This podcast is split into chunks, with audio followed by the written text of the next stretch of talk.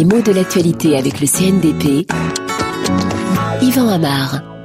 On légifère en ce moment sur les jeux en ligne et le gouvernement français propose au vote de l'Assemblée un texte qui permettrait l'existence légale sur Internet des jeux d'argent. Alors, Certains s'inquiètent de cette démarche parce que ce qui fait peur, c'est que cette législation pourrait favoriser les addictions. C'est de ça qu'on parle beaucoup et c'est le mot qu'on entend tout le temps, addiction. On sait bien que ceux qu'on appelle les joueurs invétérés eh bien, ils ne peuvent pas s'empêcher de jouer, de miser et d'ailleurs de perdre. On perd toujours, hein, statistiquement. Donc, il y a une addiction au jeu qui est déjà bien repérée. Ben, on sait d'autre part que les pratiques virtuelles, la relation à Internet favorise aussi les addictions.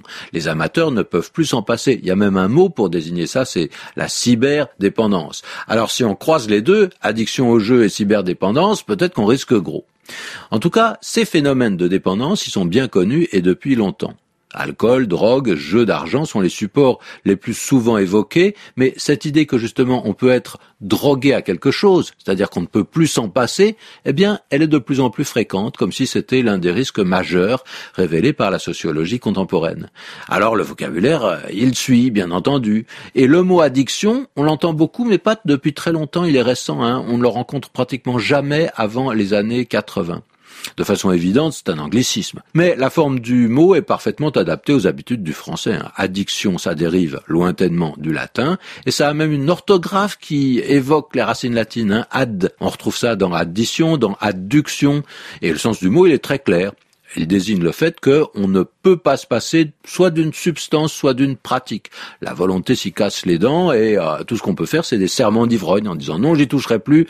Euh, serments d'ivrogne, ça fait dicton un petit peu à l'ancienne, hein, mais ce sont de ces serments auxquels on croit quand on les prononce et puis qu'on oublie quand on a changé d'humeur.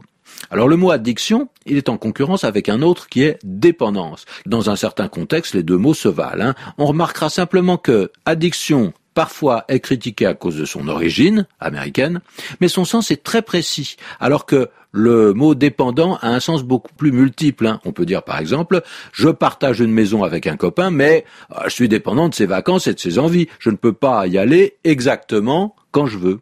La famille de addiction s'est rapidement élargie. On parle de conduite addictive, on parle même d'addictologie quand on étudie tous ces processus. Et puis, on a addict, un terme bien plus familier qui, lui, vient tout droit d'une langue anglaise familière et qui ressemble un tout petit peu à ce qu'on appelle l'accro en français dans un langage familier également.